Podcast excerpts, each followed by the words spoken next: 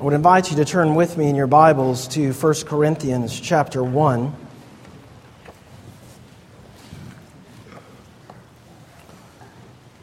We'll be reading and considering together verses uh, 17 through the end of the chapter. Let's hear now from God's Word.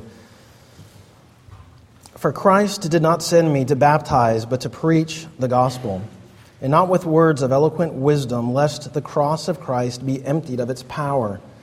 For the word of the cross is folly to those who are perishing, but to us who are being saved, it is the power of God.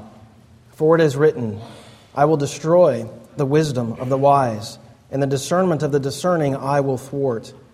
Where is the one who is wise? Where is the scribe? Where is the debater of this age? Has not God made foolish the wisdom of the world? For since in the wisdom of God the world did not know God through wisdom, it pleased God through the folly of what we preach to save those who believe. For Jews demand signs and Greeks seek wisdom, but we preach Christ crucified, a stumbling block to Jews and folly to Gentiles. But to those who are called, both Jews and Greeks, Christ the power of God and the wisdom of God. For the foolishness of God is wiser than men and the weakness of God is stronger than men. For consider your calling, brothers. Not many of you were wise according to worldly standards. Not many were powerful. Not many were of noble birth. But God chose what is foolish in the world to shame the wise. God chose what is weak in the world to shame the strong. God chose what is low and despised in the world, even things that are not, to bring to nothing things that are so that no human being might boast in the presence of God. He is the source of your life in Christ Jesus, whom God made our wisdom and our righteousness and sanctification and redemption. Therefore, as it is written, let the one who boasts boast in the Lord. Would you pray with me? Our Lord, as we give consideration to the great truth of your word, we acknowledge our need for the work of your Holy Spirit. Give us eyes to, to see and ears to hear our need for the redemptive work of our Lord, in whose name we pray. Amen. Gallup has conducted a monthly poll in America since 2001 in which they ask the open ended question What do you think is the most important problem facing our country today? As you can imagine, there are many answers, and you can probably predict the top several answers upon the list. They're of no surprise to us. They include such things as the economy, problems in government, unemployment, federal debt, health care, immigration, education. Of those seven answers, they account for roughly 90% of the responses consistently over the last 10 years since these polls have started. And so, if those are our problems as a nation, primarily economic, leadership issues, educational needs, then I suppose the solution is just to get different leaders, create a more stable economy in which there's more money for everyone, or just try to get more laws or better laws upon the books in order to regulate our problems. Nowhere on the list of Gallup's poll is the response lack of godliness is our biggest problem as a nation. I suppose if Gallup called you, you happen to be one of the lucky few who got that phone call from them some month, and you asked, answered their question, lack of godliness is our biggest problem, your answer would be down at the very bottom of the list under that final category that reads 1% or fewer issues, which are not even mentioned in the report.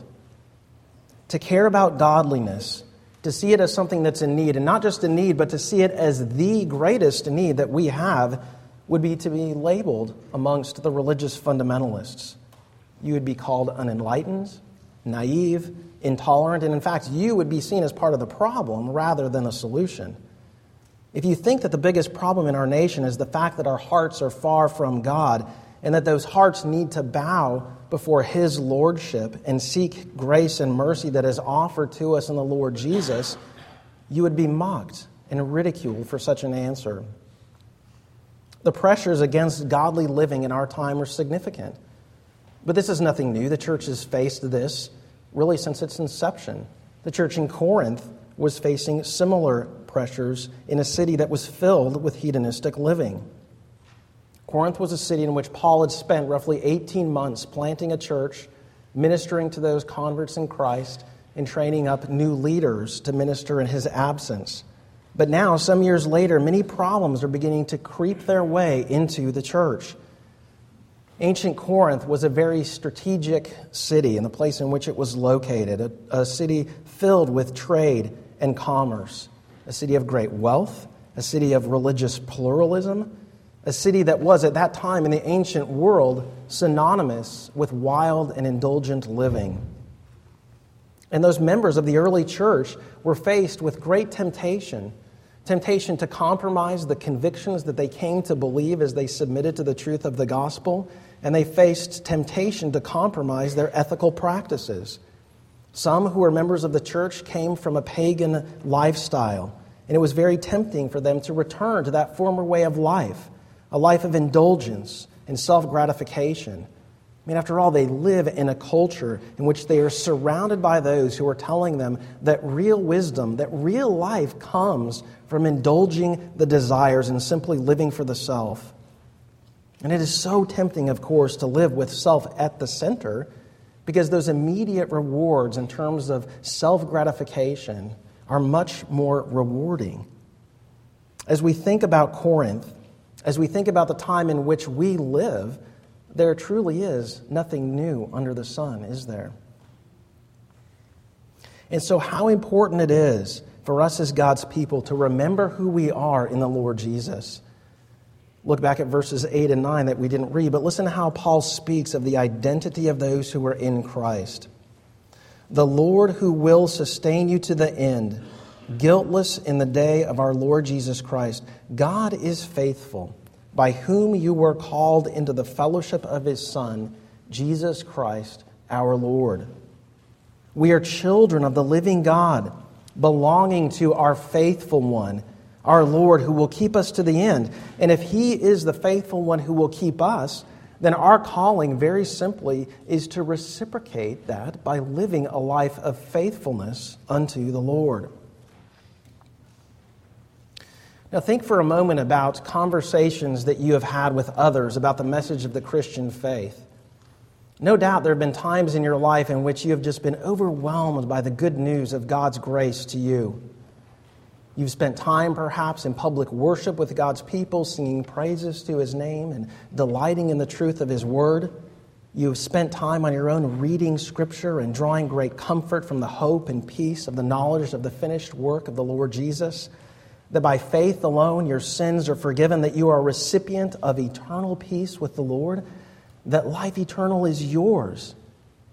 The love of God through Christ is overwhelming to you, and you are compelled to share the hope that is yours with another who does not know him, because you know that it is only through faith in the Lord Jesus that one can be made right with God. It is the only message of truth. And so, on the one hand, there is this thing, this, this truth, this body of truth that you seek to understand and that brings you such comfort, such joy, such peace, and such hope. And yet, it is rejected and scorned and ridiculed by another whom you seek to share those good news, that good news with. My wife and I were in the Tampa airport last week and saw a guy wearing a t shirt with a cartoon drawing of Jesus with these words above it Another sucker born again every minute. Something that is so clear to those of us who are in the Lord Jesus, who've been recipients of His grace is a marvelous thing. Peace with God, sins forgiven. All that is required is that you acknowledge your need of Him. All that is required is that you humble yourself before Him and place your faith in Christ. How can so many turn away? And not just turn away in indifference, but turn away with hostility and hatred toward the gospel.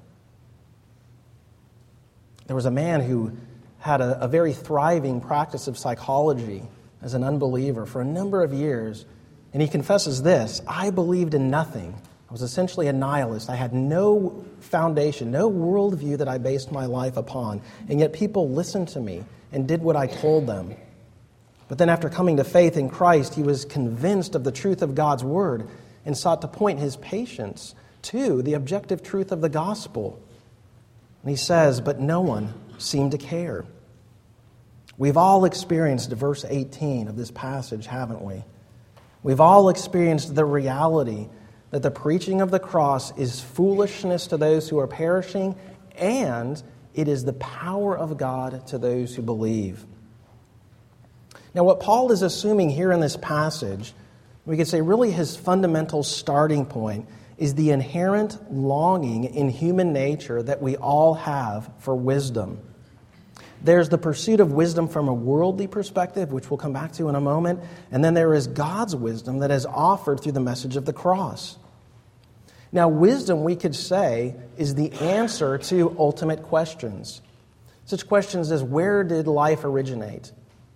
What is my purpose upon this earth? How should I live? And why should I live one way and not another? What will happen to me after I die? And how can I be certain to the answer of any of these questions? These are the questions that wisdom seeks to answer.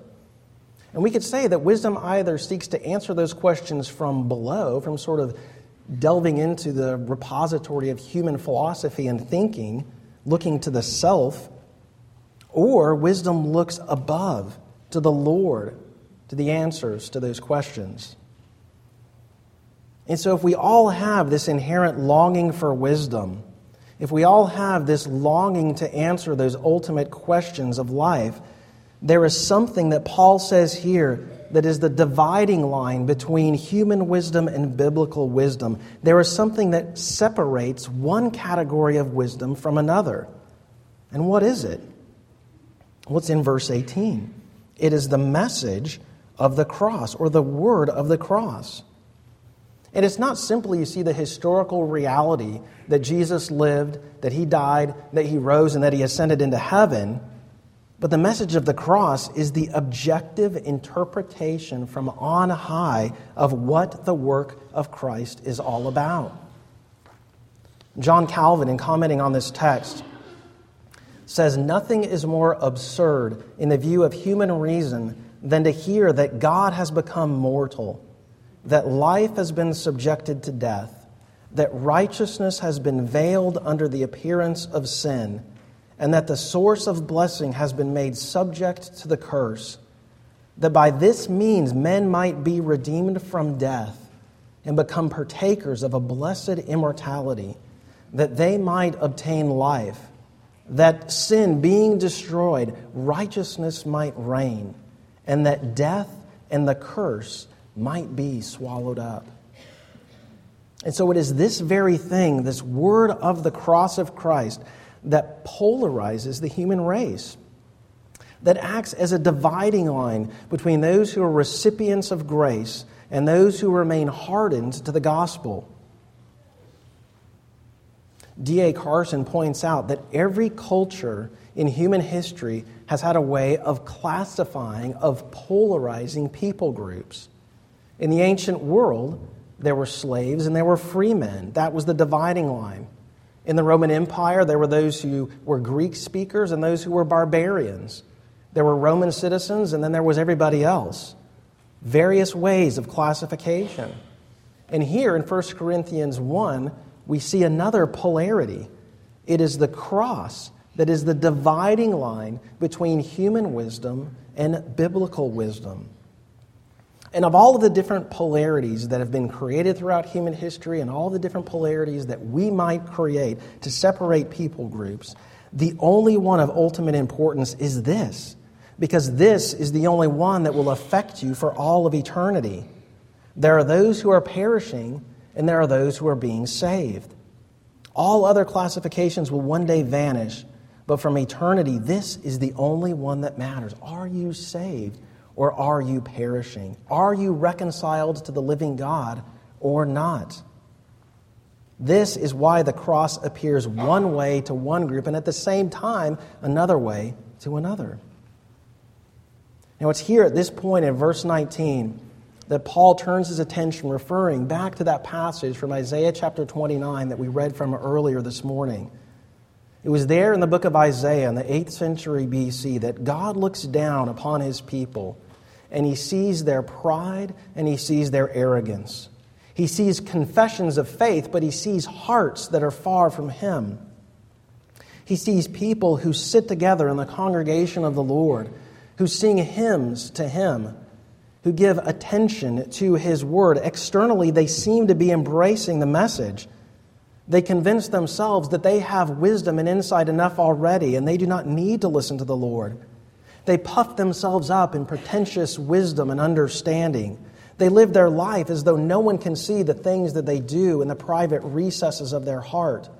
They go about living as though what they do in private is known to them alone, but God sees. Mankind has become so arrogant, Isaiah writes, that he has turned things upside down. And what a great picture of our utter pride and contempt toward the Lord, and at the same time, what a great picture of weakness and impotence and inability on our part that the pot would say to the potter, This is what your job is. That the pot would say, You did not make me, you have no understanding. And this is exactly what modern man does when he thumbs his nose at God and says, I made myself. And now, all of these years later, in 1 Corinthians, Paul says that it is the cross, which is God's way of doing what he said he would do in Isaiah chapter 29 exposing our foolishness, showing us our vanity, driving us outside of ourselves to see that it is only the meek, only the humble, only the poor, only those who understand that the world's criteria of greatness must be completely turned upside down. Only they are the ones who will find life. You see, our very natures, the default of our hearts is to focus upon ourselves. And if everything is about me, then God must exist for me and everyone else must exist for me. My fundamental criterion in life is what is acceptable to me. Have you ever noticed that whenever you see a group photo, some of you got your yearbooks this past week, you have your sports photos, your large group photos, maybe you go to a retreat, you look at those photos and you immediately look for yourself, don't you? I hope that my eyes are open. I hope I look halfway normal. My self interest shows that I want to be the final criterion of truth. But God destroys this notion. And so, whether it's the Jews who demand signs or whether it's the Greek desire to seek wisdom, behind them both, you see as a reliance upon human ingenuity and a desire to hold God to our standard of measurement. And consider for a moment the way in which both Jew and Greek do the same thing. Verse 22 Jews demand miraculous signs. You'll recall during Jesus' earthly ministry that everything that he did in that earthly ministry can be sort of summarized as the things that he taught and the miracles that he performed. Miracles that were signs of his deity and power and redemption. And between his teaching and his miracles, which of those two drew the greatest crowds? Which of those two appealed to people's sense of awe and wonder? I mean, you can hear people talk all the time. And even though this is God in flesh, and no doubt the teaching was beyond anything we've ever heard, we would much rather go to a magic show than a lecture. In fact, there are times when the crowds gather to see miraculous signs, and even Jesus' disciples egg him on to perform. This is the time to strike, Jesus. Strike now while the iron is hot, while the people are do, willing to do whatever you tell them to do. And yet, it is in those times that Jesus separates himself from the crowd. He goes off by himself to spend time in prayer with his heavenly Father. And he insists to his disciples that they move on to the next town so that he can teach and preach the gospel. Then Jesus starts talking about the necessity of his death and resurrection. And Peter rebukes him. That's not right. We can't have a suffering Messiah. We cannot have a crucified Lord. We need a triumphant king. And Jesus replies, Get behind me, Satan, for you are not setting your mind on the things of God, but on the things of man. In Matthew 12, some of the Pharisees and teachers of the law come to Jesus and they say, Teacher, we want you to perform a miraculous sign for us. Perform for us. We are the final arbiters of truth. We will decide if you are who you say you are. We are the pot. We are the clay, but we want you to put on a show for us. And Jesus replies, No sign will be given to you except the sign of Jonah, the one who spent three days and three nights in the heart of the earth.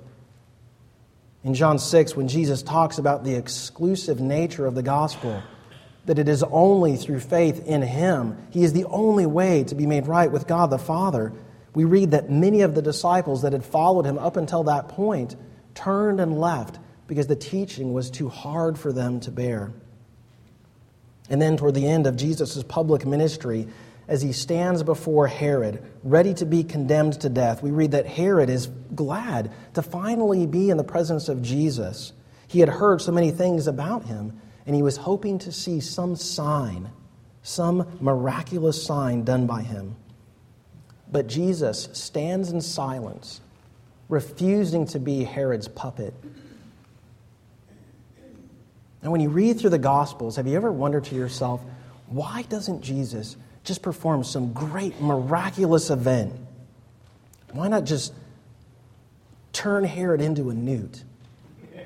Why not just reduce him to a pile of rubble? Why not just do something to put all of those critics to shame and just shut their mouth once and for all? You listen to the radio, you watch television, and you hear those mocking voices, there's always some expert, isn't there, who comes on and disproves the Christian faith, mocks those who would believe in God. If God exists, why doesn't He do something to show us who He is? Why does He allow tornadoes to rip through the Midwest, destroying lives and property? you've probably talked to people like that before. They say things like this If God exists, then why doesn't He just show Himself to me? He can do anything. If he's so powerful, if he is so great, then it's not a big deal for him to do so. You remember the story that Jesus tells in Luke chapter 16 of the rich man and Lazarus. The rich man is clothed in purple and fine linen. He dines on sumptuous feasts at his table every night, while Lazarus, the poor man, sits outside of the rich man's gate, covered in sores. The dogs come and lick those sores. They both die Lazarus is carried to the side of Abraham, the rich man to the torments of hell. And as the rich man is there in anguish, he pleads to Abraham, Please send Lazarus back to my father's house, for I have five brothers. Please send him to warn them. Such a marvelous display of power. Someone returning from the dead will certainly convince them to turn to the Lord. But Abraham replies, They have Moses and they have the prophets. They have the Word of God already. And if they do not listen to the Word of God, neither will they be convinced if someone should rise from the dead. No display of power will convince those who have already rejected that which is so clear already in God's word of truth. You see, when we demand signs, what are we after? We want power that we can control to say, I will come to you, God, if only you do this for me first. It's just to satisfy our desires. We want to control Jesus. We want Him to be the genie in the lamp under our control rather than bowing before the sovereign Lord who has already revealed Himself in Scripture and who has, in fact, raised His Son from the dead. The most miraculous of signs has already occurred. To want more is simply to want control. This is the desire of the Jews that Paul is talking about. Ultimately, a desire to control God, to make Him do my bidding, for me to be in control, and for me to be God rather than submit to His lordship. This is the essence of sin, and this goes all the way back to the garden when our first parents wanted to be God rather than trust God. And that, you see, fundamentally is the difference between you and God. He does not want to be you.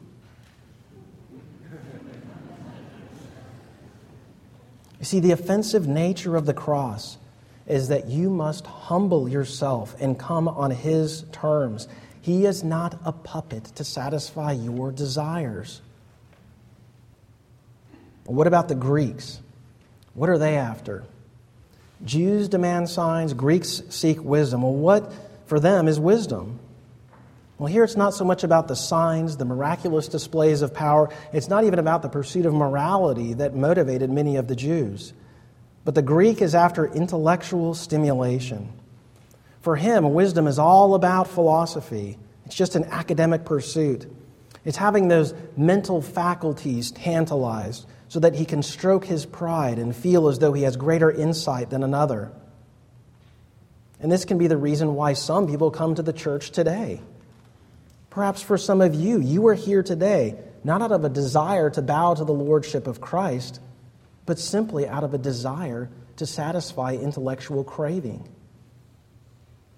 And so we could put into that category not only philosophy, but education, worldly standards that Paul alludes to in verse 26, power and nobility, a person of wealth and influence who comes from the right family perhaps a temptation on your part to look around you and judge the truth claims of the gospel based upon the people who are sitting in the pews around you.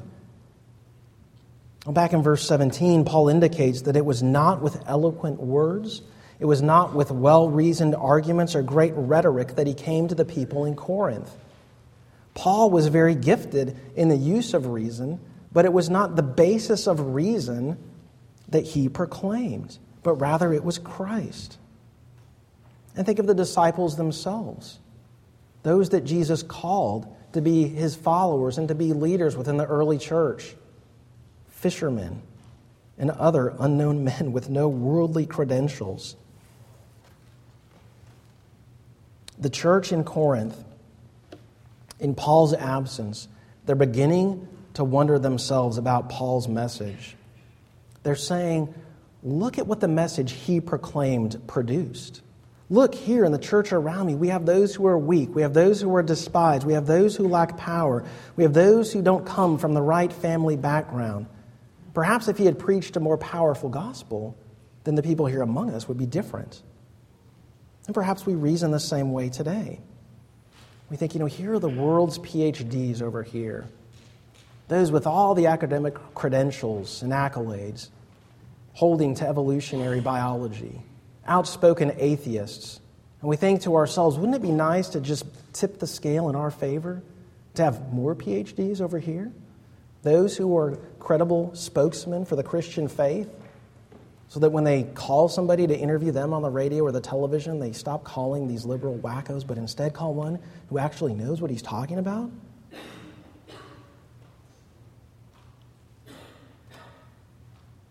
You see, which philosophical school of thought has reasoned its way to the cross. There is no reasoning someone into the kingdom of God because to reject the message of the gospel is not simply an intellectual matter. But if there is foolishness, if it is foolishness that rejects the gospel, then that means that there is moral rebellion against the Creator God. And so, Jew and Greek, both are self centered views. Both want God to produce credentials for us. Who is the God that I can believe in? Who is the God who will put on a show for me? Who is the one who can satisfy my intellectual curiosity? But instead, if He is the God who is there, then He is the one in whose presence I must bow. I must be silent. On that day when our Lord Jesus returns at the end of the age, and his glory is on display for the entire watching world. All mouths will be silenced. All human wisdom will immediately come to an end. Imagine all philosophers who have ever lived, who have spent their entire lives speculating on the answers to those ultimate questions, that as soon as they take their final breath, they are immediately struck with the reality of their error. In a split second, their hearts are exposed as foolish. They had prided themselves in wisdom, but it is instantly gone. And so you see, it all comes back to God's grace. If it were with masterful words or flowing speech, if there were some way, if it was connected to human wisdom or our ability, then the cross would be emptied of its power. As he says in chapter 2, verse 5, that your faith might not rest in the wisdom of men but in the power of God. You see, if it's all of grace, then we have nothing to boast of. We believe in the hope of the gospel not because of our intellectual abilities, not because of the abilities of those who teach us, but we are saved from our sins only because of the grace of God, not because of our morality, but because of His intruding grace into our lives. There are so many places that we could turn to in the Old Testament in which we see evidence of God's grace. Divine election coming upon the lives of those who are weak, who are powerless, who are foolish in the eyes of the world. One of my favorite narratives that illustrates the power of God up against human wisdom and strength is in 2 Kings chapter 5. It is here that a man named Naaman, a commander of the Syrian army, a mighty man of valor and importance, of status, power, and wealth, is a leper. And he has a slave girl who has been captured from the land of Israel, perhaps one that he himself has captured in one of his campaigns. And it is a slave girl that comes and points him to the prophet of the Lord, where he can find cleansing from his defilement. And so Naaman gathers together literally hundreds of pounds of silver, roughly 150 pounds of gold, sets of valuable clothing, a letter from his king attesting to his value and worth, horses and chariots. And he takes all of these things in his huge entourage and he rides to the tiny house of Elisha the prophet. And Elisha doesn't even come out of his house, but sends his servant to him to tell this great man, Naaman, Go and wash in the Jordan River seven times, and your flesh shall be restored, and you shall be clean. And Naaman is furious. Doesn't he know who I am? Give me a task to perform. I expected a majestic display of power which was to come down on high and cure me. Anyone can dip himself in the Jordan, and I'm not anyone. Don't you see that it is only your pride that keeps you from receiving the grace of God offered in the cross. And so when Naaman finally got it, he humbled himself. He dipped himself in the Jordan. He received the grace of God. He was healed and he was clean. Not just restored physically, but clean before God. And as Paul quotes in verse 31 from Jeremiah 9, the only thing left to boast about is the grace of God. Boasting in Him delighting in Him. The only way to salvation is through the shame and weakness of the cross, that instrument of shame and torture. See, in the cross, there are two things that the Lord does for us that would have been impossible otherwise. He pardons completely, and He punishes sin. He pardons completely those who believe in Christ, even though we deserve condemnation.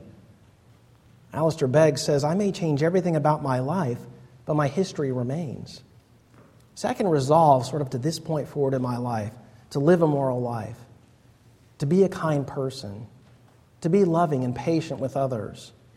But I've always got that problem of my past anger, lust, distrust, pride, frustration, insecurities, and all their sorts of weaknesses and failures but it is the cross that pardons completely. And he satisfies perfect justice by executing punishment that our sins deserve. And so, in the cross of Christ, we have the infinite love of God and his holiness maintained as he punishes the sin that we deserved.